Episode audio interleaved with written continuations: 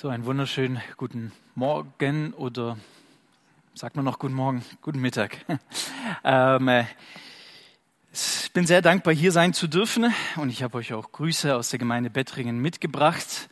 Aber noch viel wichtiger ist, dass wir heute ähm, in das Buch Jona schauen und dass ich euch eine Predigt mitgebracht habe über den Propheten Jona. Und wie Richard es schon gesagt hat, wir werden ähm, eine Einführung bekommen in das Buch Jona. Und ich dachte, ich ähm, lese heute nicht die ganzen Kapitel 4 vor, deswegen äh, habe ich mich für die ersten drei Verse entschieden, ähm, die wir jetzt gleich gemeinsam lesen werden.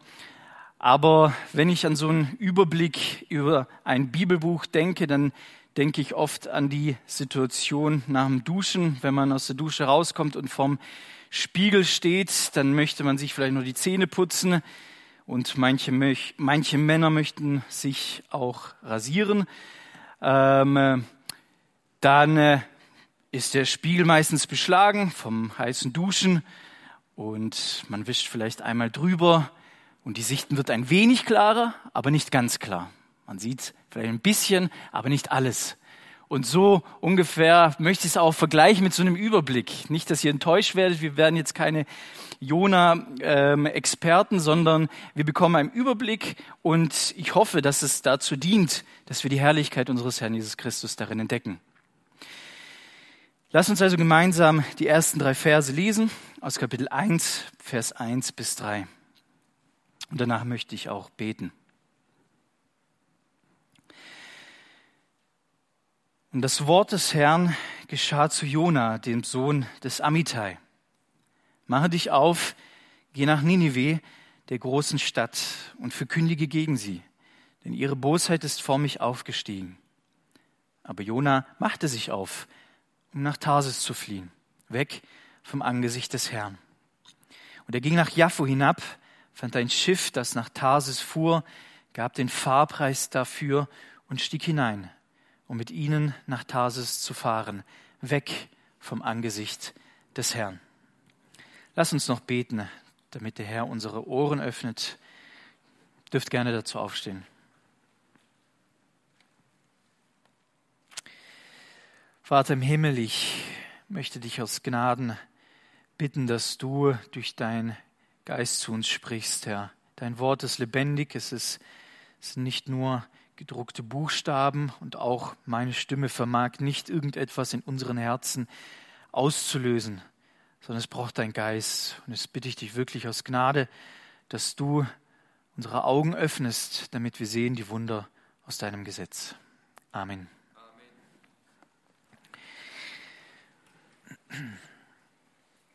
In den ersten drei Versen wird uns gleich die Besonderheit an Jona äh, mitgeteilt oder äh, es spielt hier an, Jona ist kein klassischer Schriftprophet, ähm, so wie Jesaja oder Jeremia, die das Wort des Herrn bekommen und die auch das Wort des Herrn weitergeben.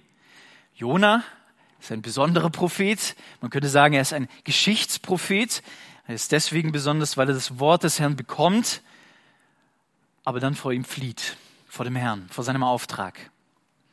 Er ist ein Geschichtsprophet und er möchte uns nicht durch seine Worte etwas mitteilen.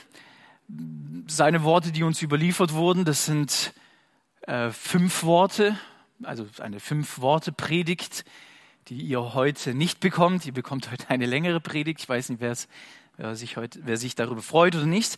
Auf jeden Fall, ähm, ja, fünf Worte hat er gesprochen. Das bedeutet, die Betonung bei Jona liegt auf seinem Erleben und deshalb ist er ein Geschichtsprophet für uns. Er musste, nachdem er diese Tortur durchlebt hat, er ist ja geflohen, der Herr hat ihm einen Sturm gesandt, er wurde durch einen großen Fisch gerettet, nach, vielem, nach vieler Überredungskunst ähm, ist er dann nach Ninive gereist, hat dort ähm, auch Grund zum Klagen gefunden. Ähm, Ninive wurde gerettet, es hat ihm gar nicht gefallen. Wir werden uns allen noch mit diesen Dingen ein bisschen beschäftigen. Ähm, aber dann musste er ja irgendwann mal wieder nach Hause. Ich meine, niemand hat ihn ja begleitet auf diesem Weg. Er musste irgendwann mal wieder nach Hause, nach Israel. Und da wir das Buch Jona jetzt mittlerweile schon 2500 Jahre später haben, musste er es ja irgendjemand erzählt haben. Und das bedeutet, diese schmerzhafte Erfahrung, meine, er ist ja vom Herrn geflohen als Prophet, das, das, das ist nicht etwas, was man mit Stolz weitergeben möchte, sondern da, da, da schämt man sich drüber. Aber er musste es erzählen und er musste es auch aufschreiben. Ähm und ich stelle mir das immer so vor, wenn Jona da voll Beschämung das dem Volk Israel mitteilt, hat er ja irgendetwas zu sagen. Er muss es ja irgendwie ausgelegt haben wir irgendwie deutlich gemacht haben, zu sagen, mir ist das passiert, weil. Das möchte euch Gott, das möchte euch Gott sagen durch meine Geschichte. Und das ist genau die Frage, mit der wir uns heute beschäftigen. Was, was ist das, was, was das Buch Jona Israel damals und auch uns heute mitteilen möchte? Ich möchte uns das jetzt am Anfang sagen und dann in drei Schritten durch die ganze Predigt hindurch ähm, euch diesen Satz erklären. Israel sollte die Geschichte von Jona lesen oder auch hören und als ein Spiegel betrachten. Sie sollten erkennen, wir sind Jona. Und das, was Jona geschieht oder an Jona geschieht, das geschieht auch an uns. Denn nicht nur Jona befindet sich auf der Flucht vor Gott, sondern auch Israel. Nicht durch eine Völkerwanderung, sie haben nicht das Land Kanaan verlassen, sondern es war eine innerliche Flucht. Und nicht nur Jona befindet sich in einem Sturm, sondern auch Israel befindet sich in einem Sturm zur Zeit von Jona. Nicht kein buchstäblicher Seesturm, sondern Stürme, die vielleicht in Form von Hungersnöten, von Krieg ähm, an das Volk herangetragen werden. Und nicht nur Jona wird ins Meer geworfen, sondern auch Israel wurde ins Meer geworfen, nämlich in das Meer der Nationen. Das Nordreich Israel wurde von den Assyrern verschleppt und musste das Land verlassen. Und ähm, einige Jahre später auch das Südreich durch die Babylonier. Also die Geschichte von Jona ist die Geschichte von Israel. Und deshalb ist das Buch Jona als ein Spiegelbild zu betrachten. Und nicht nur für Israel, sondern auch für uns heute. Und um uns jetzt einen Überblick geben zu können, möchte ich in drei Schritten mit euch äh, mal durchgehen. Der erste Schritt ist, wir wollen uns dieses Spiegelbild von Jona näher betrachten. Wir wollen im zweiten Schritt das Problem von Jona ähm, uns anschauen und im dritten Schritt wollen wir uns die Lösung von Jonas Problem anschauen. Also Spiegelbild Jonas, Problem Jonas und die Lösung Jonas. Also, beschäftigen wir uns ein bisschen mehr mit dem Spiegelbild Jonas. Inwiefern sollte er ein Spiegelbild für Israel damals sein? Ich vergleiche das immer ganz gerne mit dem Prophet Nathan und seiner Aufgabe, die er von dem Herrn bekommen hat, an den König David. Nachdem David Ehebruch begangen hat und einen Mord in Auftrag gegeben hat, wurde ihm der Prophet Nathan oder wurde der Prophet Nathan zu ihm geschickt und der Prophet Nathan sollte ihm eine Geschichte erzählen. Da, in dieser Geschichte ging es um zwei Männer, die, die jeweils Schafe haben. Der eine hatte mehrere Schafe und der andere, der hatte nur ein Schaf, das er ganz lieb hatte. Und dieser Mann, der mehrere Schafe hat, der hat einen Gast bekommen und es war ihm zu schade, eins von seinen Schafen zu nehmen. Deswegen ist er zu diesem Mann gegangen und hat ihm sein einziges Schaf genommen, hat es geschlachtet und hat es seinen Gästen vorgestellt gesetzt. Und auch wenn ich die Geschichte jetzt so erzähle, ist eigentlich ein Unding. Und der Prophet Nathan sagt, was hältst du davon? Und David sagt, dieser ist ein Mann des Todes. Was hat David dadurch gemacht? Er hat sein eigenes Todesurteil unterschrieben. Denn der Prophet Nathan hat danach gesagt, du bist dieser Mann. Als du die Frau dieses, Mann, diesen, diesen Mannes genommen hast, als du diesen Mann dann schließlich umbringen lassen hast, du bist genau dieser Mann und du bist dieser Mann des Todes. Und na, ähm, David, ich weiß nicht, wie es ihm damals ging, aber ich schätze mal, dass es ihm heiß ums Herz wurde. Aber er hat Buße getan und der Herr hat ihm vergeben. Und genau diesen selben Effekt als Jona diese Geschichte jetzt erzählt vor dem Volk Israel, sollte es diesem Volk Israel genauso heiß werden ums Herz, weil sie ihre, weil sie sich genau in dieser selben Situation befindet. Und ich möchte euch das jetzt genauer aufzeigen. Und wie mache ich das? Ich möchte euch einen Propheten zeigen, der zur selben Zeit wie Jona gelebt hat und auch an demselben Ort gewirkt hat wie Jona im Nordreich Israel. Und dieser Prophet, das ist Hosea, Hosea hat ihm als Schriftprophet und nicht Geschichtsprophet, als Schriftprophet hat er praktisch ähm, die Geschichte von Jona ausgelegt. Wenn mal interessant ist, so miteinander zu vergleichen. Wir machen das jetzt anhand von vier Versen, wollen wir das tun. Ähm, aber es wäre mal interessant, zu Hause mal zuerst das, äh, das Jona-Buch zu lesen und danach den Propheten Hosea. Aber lasst uns jetzt mal in den Propheten Hosea gehen und dort vier, fünf Stellen anschauen und das miteinander vergleichen. Was schreibt Hosea, was Jona erlebt hat? Hosea ist ja dafür bekannt, ihr dürft gerne Kapitel 1 aufschlagen. Hosea ist dafür bekannt, dass auch er eine, eine, eine, eine provokante, provokante Gegenstandslektion machen musste. Er musste nämlich eine Prostituierte heiraten. Das war der Auftrag des Herrn. Aber dadurch sollte er was deutlich machen, nämlich Gott will sagen, ich, ich, ich befinde mich genau in dieser selben Situation. Ich habe eine hurerische Frau, das Volk Israel, das mir ständig fremd geht und vor dem Herrn, also vor mir, vor mir als Ehemann flieht. Und da klingt es schon an an das Buch Jona. Aber lasst uns mal lesen, Kapitel 1, Vers 2 aus Hosea. Als der Herr anfing mit Hosea zu reden, da sprach der Herr zu Hosea, geh, nimm dir eine hurerische Frau und zeuge hurerische Kinder.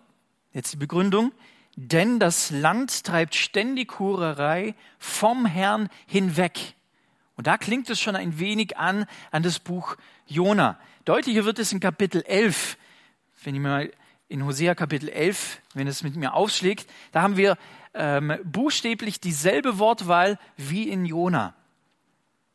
Und da geht es auch um diese, dieses sich entfernen von dem Herrn hinweg, wie wir es gerade in Kapitel 1 gehört haben. Kapitel 11, Vers 1 und 2.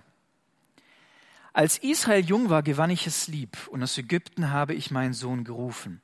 Und jetzt, so oft ich sie rief, gingen sie von meinem Angesicht weg. Und das ist das, was wir in Vers 3 im Buch Jona zweimal gehört haben. Und Jona floh vom Angesicht des Herrn hinweg. Und jetzt wird uns hier in dem nächsten Satz erklärt, wie das denn stattfindet. Wie kann ein ganzes Volk vor dem Herrn wegfliehen, ohne die Koffer zu packen und das Land Kanaan zu verlassen? Der nächste Satz erklärt es uns. Den Baalim opferten sie und den Gottesbildern brachten sie Rauchopfer dar. Das ist die Art und Weise, wie das Volk Israel vor dem Herrn floh. Das war ihr Ehebruch mit dem Herrn. Sie haben auf andere Götter vertraut und das ist die Art und Weise, wie sie das Angesicht des Herrn von sich ähm, gestoßen haben, den Rücken zugewandt haben und weggegangen sind, indem sie sich auf andere Götter verlassen haben. Eine weitere Parallele finden wir in Kapitel 8. In Kapitel 8, Vers 4 wird es uns nochmal beschrieben, dieser Götzendienst, und auch hier finden wir eine interessante Parallele zu dem Buch Jona, auch zu unserem Text, den wir gerade gelesen haben. Da heißt es in Kapitel 8, Vers 4, Sie selbst haben Könige gemacht, doch es ging nicht von mir aus. Sie haben Oberste eingesetzt und ich wusste es nicht. Natürlich Natürlich will jetzt der Herr nicht sagen, dass ich es nicht wusste. Gott ist allwissend. Er meinte damit, dass es nicht von mir aus ging, sondern sie haben eigenmächtig Könige und Oberste eingesetzt, ohne darauf zu achten, ne, ob dieser König ein gottesfürchtiger Mann ist oder ob es nach dem Königsgesetz, was wir in 5. Mose Kapitel 17, meine ich, ähm, nachlesen können, ab Vers 14. Ähm, also es ging nicht von mir aus, sagt der Herr. Und jetzt wird uns jetzt kommt es darauf an, diese, dieser Satz, da, darauf kommt es mir an. Ihr Silber und ihr Gold verwendeten sie für ihre Götzenbilder, damit es vernichtet wird. Es erinnert ein wenig an Jona, der in Vers 3 viel Geld zusammenbringen musste, um vor dem Herrn zu fliehen. Es hieß in Vers 3, dass er den Fahrpreis zahlte, um nach Tarsis, also heutige Spanien, zu fliehen. Und das war damals eines der längsten Schifffahrten, die es zur damaligen Zeit gab. Also wir können annehmen, dass es nicht billig war. Zweitens, ein Prophet ist jetzt kein reicher Mann, also er musste ja auch für, für seine Verhältnisse wahrscheinlich sehr viel Geld aufbringen. Und der dritte Grund, ähm, beziehungsweise der dritte, dritte Hinweis ist, im Hebräischen ist es nicht so eindeutig, ob Jona das Geld zusammenbrachte, um den Fahrpreis zu zahlen, oder ob er das ganze Schiff bezahlen musste. Ist im Hebräischen nicht so, so klar. Man, äh, der Herr ließ es offen, um vielleicht so ein kleines Wortspiel hier reinzubringen. Auf jeden Fall können wir wissen, vor dem Herrn zu fliehen ist eine teure Angelegenheit. Und das ist das, was uns hier in Israel begegnet. Sie mussten ihr Silber und ihr Gold zusammenbringen, um anderen Göttern äh, anzubeten.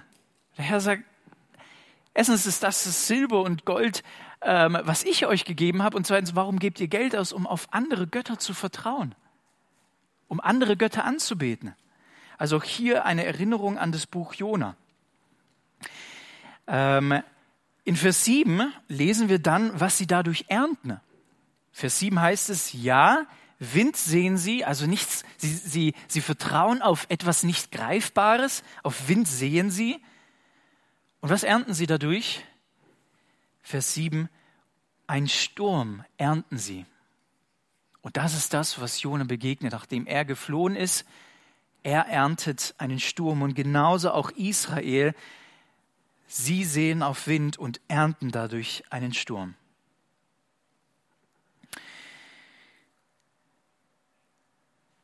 Ich möchte uns als letzter Vers jetzt hier in, im Buch Hosea, möchte ich uns die beste Stelle oder die beste Verbindung zwischen Hosea und Jona aufzeigen. In Kapitel 7, Vers 11.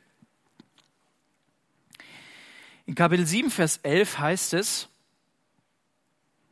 und Ephraim, und damit ist das Nordreich Israel gemeint, und Ephraim ist wie eine Taube geworden, die sich betören lässt, ohne Verstand.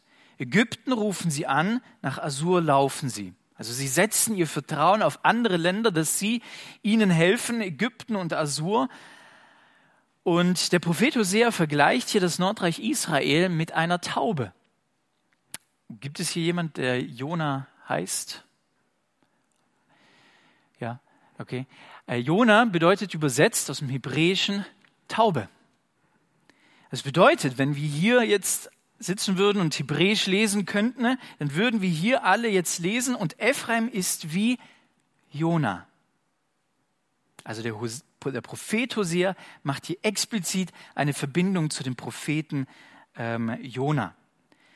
Das war der erste Schritt. Ich hoffe, ich habe euch zeigen können, inwiefern die Geschichte von Jona ein Spiegelbild für Israel sein sollte. Das bedeutet, alles, was Hosea in Worte gefasst hat, hat Jona erlebt und sollte ihnen ähm, lebensnah ähm, erzählen, aufschreiben, damit sie die Konsequenzen ihrer Taten ähm, hautnah miterleben. Und genau wie bei David es heiß um ihr Herz wird und sie Buße tun vor dem Herrn. Kommen wir zum zweiten Schritt. Was ist das Problem von Jona? Wir haben gesehen in Israel, was war ihr Problem? Ihr Problem ist der Götzendienst gewesen, dass sie ihr Vertrauen auf andere Götter gesetzt haben. Und was ist das Problem von Jona? Es ist Götzendienst gewesen. Und diesen Götzendienst, den sehen wir äh, am besten in Jona Kapitel 4.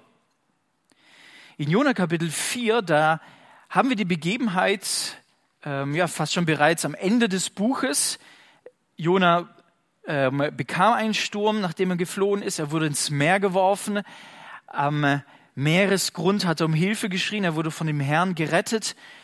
Dann ging er nach Ninive. Er ähm, war gehorsam, predigte dort diese fünf Worte. Sie tun Buße und glauben an den Herrn. Und jetzt in Kapitel 4 bekommen wir die Reaktion mit, wie Jona darauf reagiert. Kapitel 4, Vers 1 bis 3. Und es missfiel Jona sehr und er wurde zornig.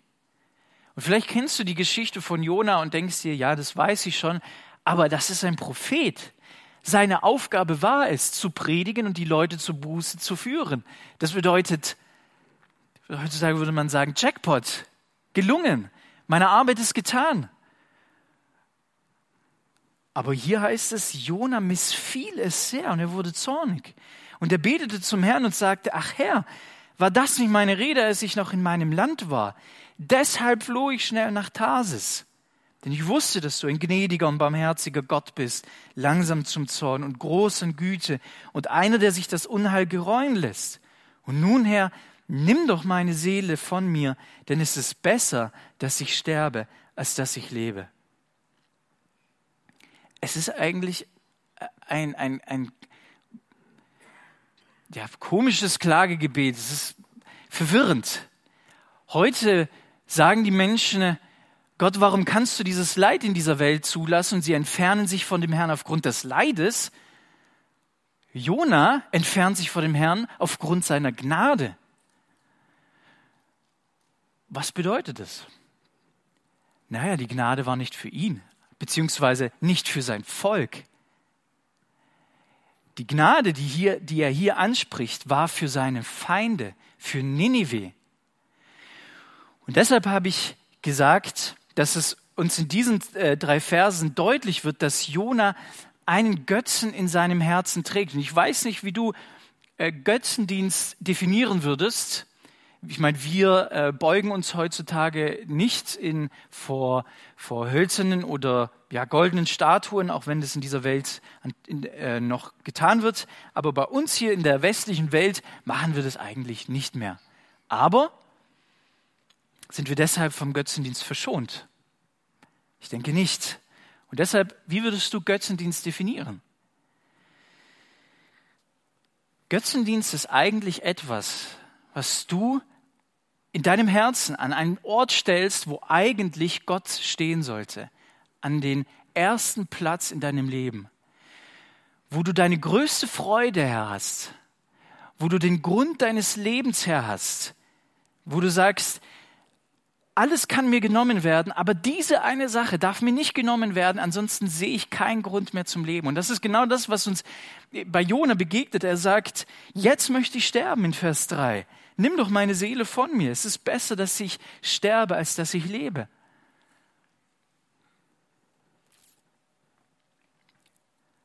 Also Gott offenbart Jonas Beweggründe, die er übrigens von Anfang an hatte. Wir müssen am Anfang nicht spekulieren, warum, warum floh Jona? Hatte er Angst vor Ninive? War ihm die Strecke zu lang? Das ist der Grund. Er wollte nicht, dass ein fremdes Volk Gnade empfängt. Sein Götze war sein Volk. Er liebte das Volk Israel mehr als den Gott Israels. Er wollte die politische, militärische Stellung Israels höher sehen als alle anderen Völker außenrum. Und er konnte es nicht ertragen, dass Nineveh, diese grausame Stadt, dass sie begnadigt wird.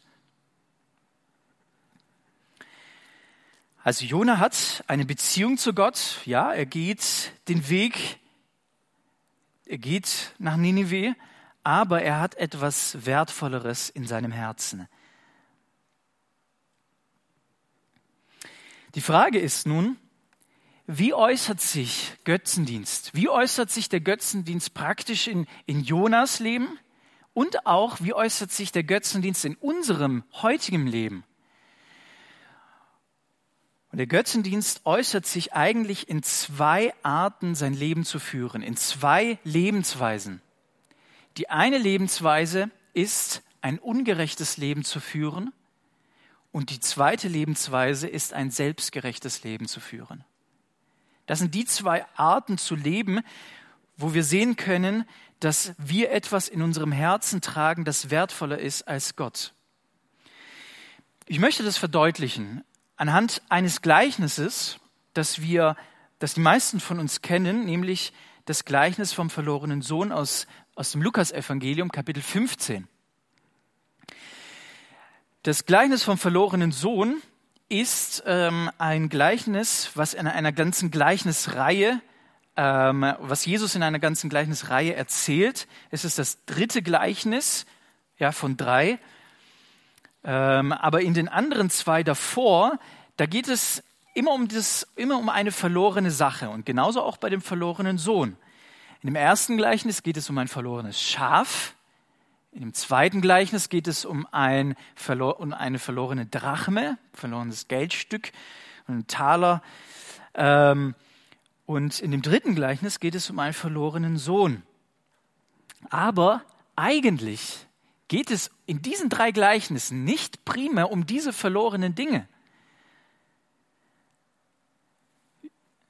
Ich möchte uns ähm, kurz aufzeigen, dass es Jesus auch um etwas anderes geht, vordergründig um etwas anderes geht. In Kapitel 15, also Lukas Kapitel 15, Vers 1 und 2, gibt uns so den Zusammenhang von diesen drei Gleichnissen. Es nahten sich aber zu ihm alle Zöllner und Sünder, ihn zu hören, und die Pharisäer und die Schriftgelehrten murrten und sprachen, dieser nimmt Sünder auf und isst mit ihnen. Und jetzt ab Vers 3 erzählt Jesus das erste Gleichnis. Was ist also der Anlass dafür, dass Jesus diese drei Gleichnisse jetzt erzählt? Es ist das Murren der Pharisäer und Schriftgelehrten. Und das ist das, worauf Jesus auch hinaus möchte. Auch im ersten Gleichnis, wenn wir jetzt ähm, ganz kurz ähm, Vers 6 und 7 lesen. Der Hirte hat das verloren gegangene Schaf gefunden, hat die 99 ähm, gelassen und kommt nach Hause mit, mit diesem einen Schaf. Und dann ab Vers 6 heißt es, und wenn er nach Hause kommt, ruft er die Freunde und die Nachbarn zusammen und spricht zu ihnen, Freut euch mit mir, denn ich habe mein Schaf gefunden, das verloren war. Und jetzt legt Jesus dieses Gleichnis aus. Ich sage euch, so wird Freude im Himmel sein über einen Sünder, der Buße tut, mehr als über 99 Gerechte, die die Buße nicht nötig haben. Ja, es geht um dieses verlorene Schaf. Aber es, also es wäre auch ein, ein wunderschönes Gleichnis, wenn Jesus bei diesem Gleichnis enden würde und er fand, er, er, er ließ die 99 liegen und er fand dieses eine verlorene Schaf, Ende. Aber Jesus erzählt das Gleichnis weiter und es bedeutet, es geht ihm um die, um die Freunde und die Nachbarn, die in der Verantwortung stehen, sich über einen Sünder zu freuen, der Buße tut.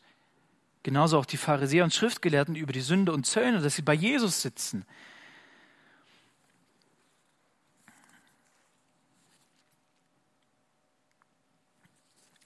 Und genauso ist es auch im zweiten Gleichnis, wenn ihr in Vers 10 liest, als die Frau den verloren gegangenen Drachen findet, da heißt in Vers 10, so sage ich euch, ist Freude vor den Engeln Gottes über einen Sünder, der Buße tut. Und genauso geht es auch um das Gleichnis des verlorenen Sohnes. Es geht streng genommen nicht um den verlorenen Sohn, sondern es geht um die verlorenen Söhne. Es geht in dem Gleichnis um zwei Söhne, die im Grunde genommen verloren sind. Der jüngere Sohn, der wollte vor dem Vater fliehen. Das, das ist eindeutig. Der wollte sich losreißen von den Fuchteln seines Vaters und wollte mal ein Abenteuer erleben und ist in die Ferne gezogen. Genauso wie Jona floh er von seinem Vater. Genau wie Jona nahm er viel Geld in die Hand. Er sagte ja zu seinem Vater, gib mir dein, gib mir das Erbe, das mir zusteht. Er musste also auch viel Geld in die Hand nehmen, um zu fliehen. Und genauso wie der jüngere Sohn am Ende seines Abenteuers verhungert, bei den Schweinen liegt und er wirklich buchstäblich kurz vor dem Tod steht, sagt er, ich will zu meinem Vater zurückkehren. Und auch bei Jona war das genau dasselbe. dasselbe.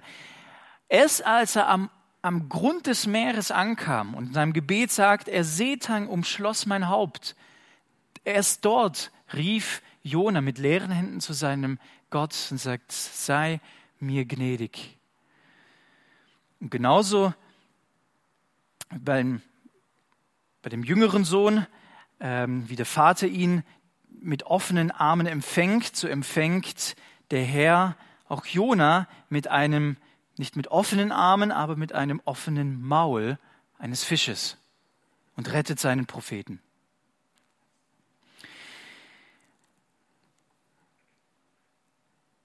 Jetzt gibt es aber noch den älteren Sohn.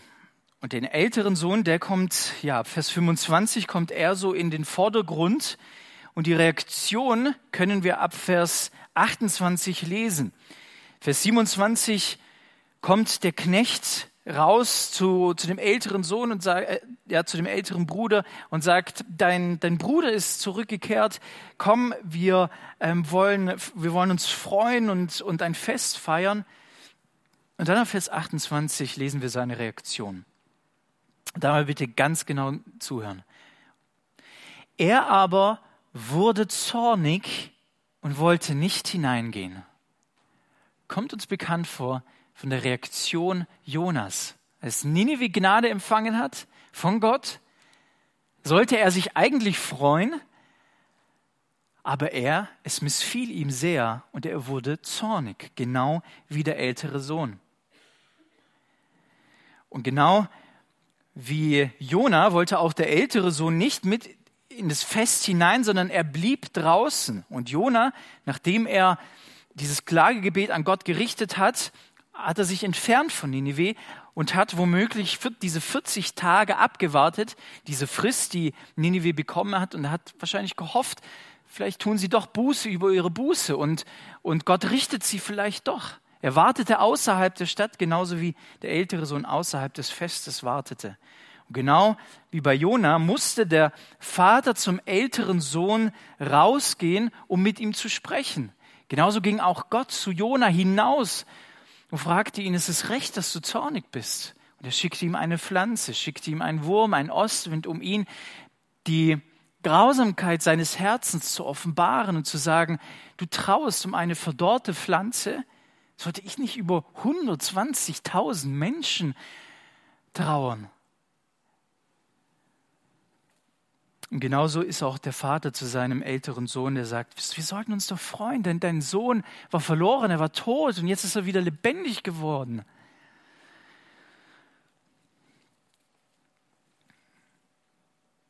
Was war das Problem des älteren Sohnes? Ich meine, er war ganze Zeit bei dem Vater, er hat ihm ganze Zeit gedient.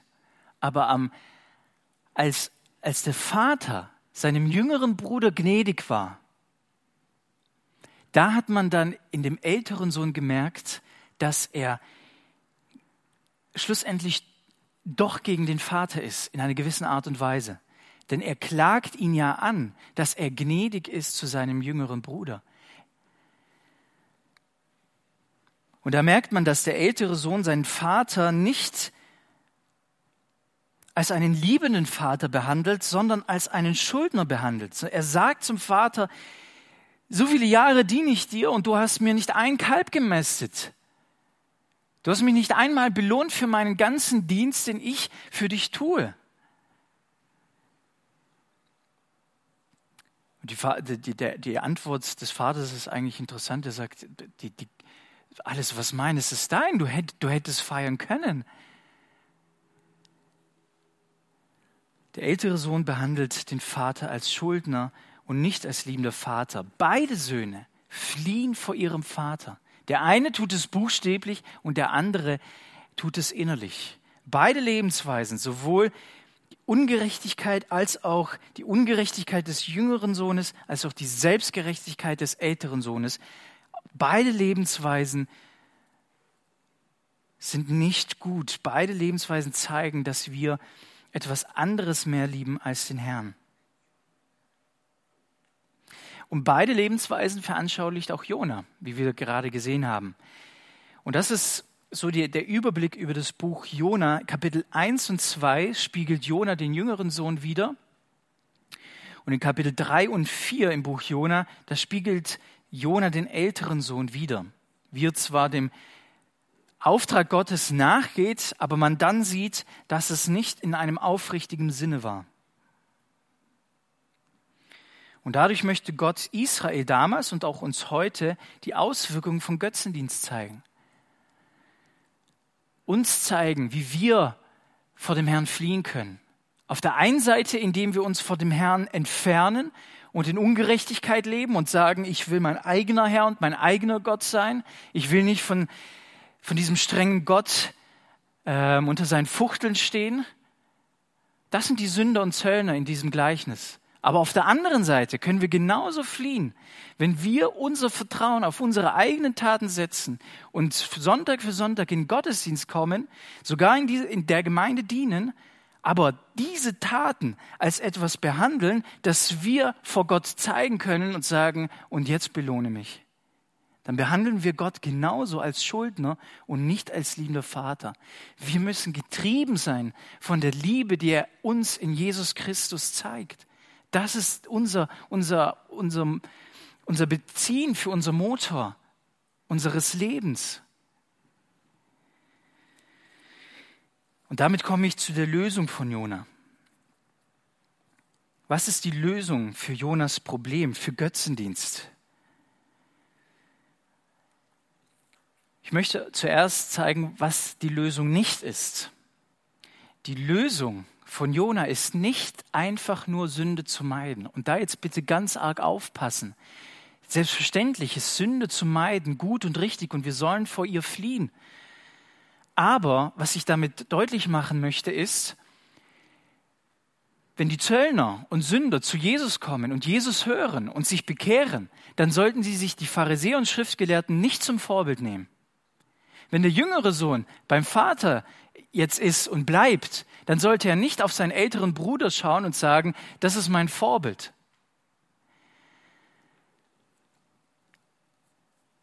Einfach nur Sünde zu meiden, kann nicht die Lösung sein. Ich möchte uns zwei Schritte geben, wie wir wirklich aufrichtig Sünde meiden können und in den Dienst Gottes leben können. Und der erste Schritt ist Selbsterkenntnis. Das ist genau das, was, was auch Israel gefehlt hat zur damaligen Zeit. Ähm, wenn wir vielleicht nur ganz kurz Hosea Kapitel 4 aufschlagen. Ähm, Hosea Kapitel 4, wir haben schon am Anfang der Predigt gesehen, dass es diese Verbindung zu Jona aufweist. Deswegen möchte ich nochmal da einen Vers rauslesen, um euch zu zeigen, dass es genau das Problem ist, was Israel gefehlt hat. Selbsterkenntnis. Kapitel 4, Vers 6.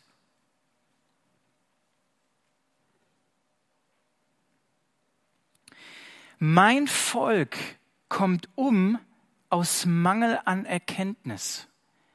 Aus Mangel an Erkenntnis zu sagen, wer sind wir eigentlich vor Gott?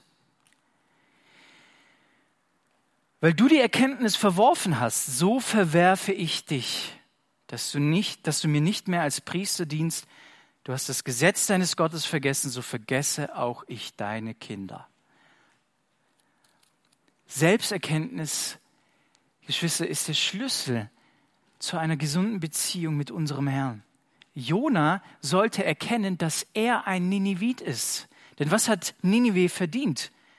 Äh, Jona sollte zu Ninive gehen und ihnen das Gericht verkündigen. Wer hat aber das Gericht bekommen im Buch Jona? Er selbst. Und genauso sollen auch wir, wenn wir das Buch Jona lesen, nicht über Jona hinweg lesen, oder uns über ihn stellen, sondern erkennen, ich und du sind Jona. Denn Jona ist nicht der erste Mensch, der vor Gott flieht. Der erste Mensch ist vor Gott geflohen. Und seitdem hört die Menschheit nicht auf, vor Gott zu fliehen. Wir alle, wir alle fliehen vor Gott in irgendeiner Art und Weise, wie ich es euch vorhin versucht deutlich zu machen. Und das ist das, wie wir das Buch Jona lesen sollten. Selbsterkenntnis. Aber nicht bei der Selbsterkenntnis bleiben und nicht an der Selbsterkenntnis verzweifeln, sondern den zweiten Schritt zur Gotteserkenntnis kommen. Ich möchte euch aber heute ermutigen, nicht zu schnell über den ersten Schritt hinwegzugehen. Denn um eine gewinnbringende, reiche Gotteserkenntnis zu bekommen, braucht es diese Selbsterkenntnis. Ich möchte es vergleichen mit einem Schatz, das, den, den zwei Männer finden. Der eine Mann ist ein reicher Mann, findet den Schatz irgendwie aus Zufall, steht vor dem Schatz, aber er selbst ist reich. Wie ist seine Reaktion? Vielleicht freut, also freut sich vielleicht, dass er vielleicht noch reicher geworden ist, aber ist vielleicht, vielleicht denkt er sich, hm, wie viel wird es denn wert sein? Ist es mehr, als ich schon habe? Was ist es für ein Material? Ist es Gold, Silber? Ach, da sind nur Münzen drin. Ah ja, ein paar Diamanten wären auch schön. Was meint ihr, wird ein armer Schlucker tun, wenn er diesen Schatz findet? Der wird auf die Knie gehen und sprachlos weinend vor diesem Schatz stehen und sagen, gestern dachte ich noch, ich verhungere und sterbe, heute bin ich wieder lebendig. Und da, dieses, das soll uns ähm, dazu ermutigen und ermahnen, wie wir in der Selbsterkenntnis wachsen sollten, um das Evangelium und die Gnade, die uns der Herr, der, der, dass uns der Vater in Jesus Christus uns darbietet, dass diese Gnade und das Evangelium reicher und reicher wird in unseren Herzen. Um gesunde Gotteserkenntnis zu haben, reichhaltige Gotteserkenntnis zu haben, braucht es gute und gesunde Selbsterkenntnis, so wie wir es im Psalm 139 gelesen haben, dieses Gebet, das an den Herrn gerichtet hat, zu sagen, erforsche mich, Herr, schau, auf welchem Weg ich mich befinde. Prüfe mein Herz. Ich möchte ehrlich und aufrichtig sein vor dir. Ich möchte wissen, auf, ob ich vor dir fliehe in irgendwelchen Bereichen meines Lebens. Und ich möchte auch wissen, in welchen Bereichen meines Lebens ich auf meine eigenen Taten vertraue, ob ich, ob ich in selbstgerechter Art und Weise lebe, ob ich auf meine Taten vertraue, wenn ich in dieser Gemeinde diene. Herr, hab, prüfe mich, Herr. Aber dann nicht da stehen zu bleiben, sondern dann zu Jesus Christus zu gehen zu dem wahren Jona zu gehen, der nicht geflohen ist, als er den Auftrag bekommen hat, nach Ninive zu reisen, in diese Welt zu kommen und uns Nineviten von unseren Sünden zu befreien. Diesen Jona, diesen Jona brauchen wir. Er ging nicht außerhalb der Stadt und hat gehofft, dass wir vielleicht doch gerichtet werden, sondern er ging außerhalb der Stadt, außerhalb von Jerusalem, auf Golgatha, wurde er selbst gerichtet für die Sünden seines Volkes. Und ich möchte uns mit einem Vers ermutigen zu diesem, am Abschluss zu dieser Predigt aus dem Johannesevangelium, Kapitel 10.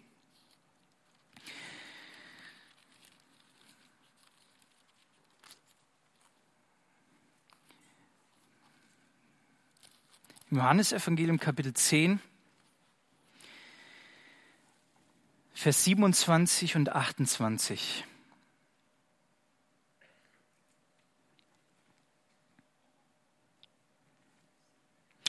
Johannes Evangelium Kapitel 10, Vers 27 und 28, da heißt es, meine Schafe hören meine Stimme und ich kenne sie und sie folgen mir. Und ich gebe ihnen ewiges Leben und sie gehen nicht verloren in Ewigkeit. Und niemand wird sie aus meiner Hand rauben. Ich weiß, ihr kennt mit Sicherheit das Lied Wie tief kann ich fallen? Nie tiefer als in Gottes Hand. Das ist genau dieser Vers. Niemand kann sie mir rauben. Ich gebe ihnen ewiges Leben. Und sie kann, können nicht verloren gehen. Auch Jona obwohl er geflohen ist, konnte nicht weit genug fliehen. Selbst Tarsis war nicht weit genug. Der Herr hat ihn zurückgeholt. Und das ist genau das, was uns heute, was ich euch heute sagen möchte. Auch wenn du dich in irgendeiner Art und Weise auf der Flucht begibst, du darfst wissen, du kannst nie tiefer vor Gott fliehen als in seiner Hand. Lass uns das im Gedächtnis behalten und uns auf seine Gnade stützen. Amen.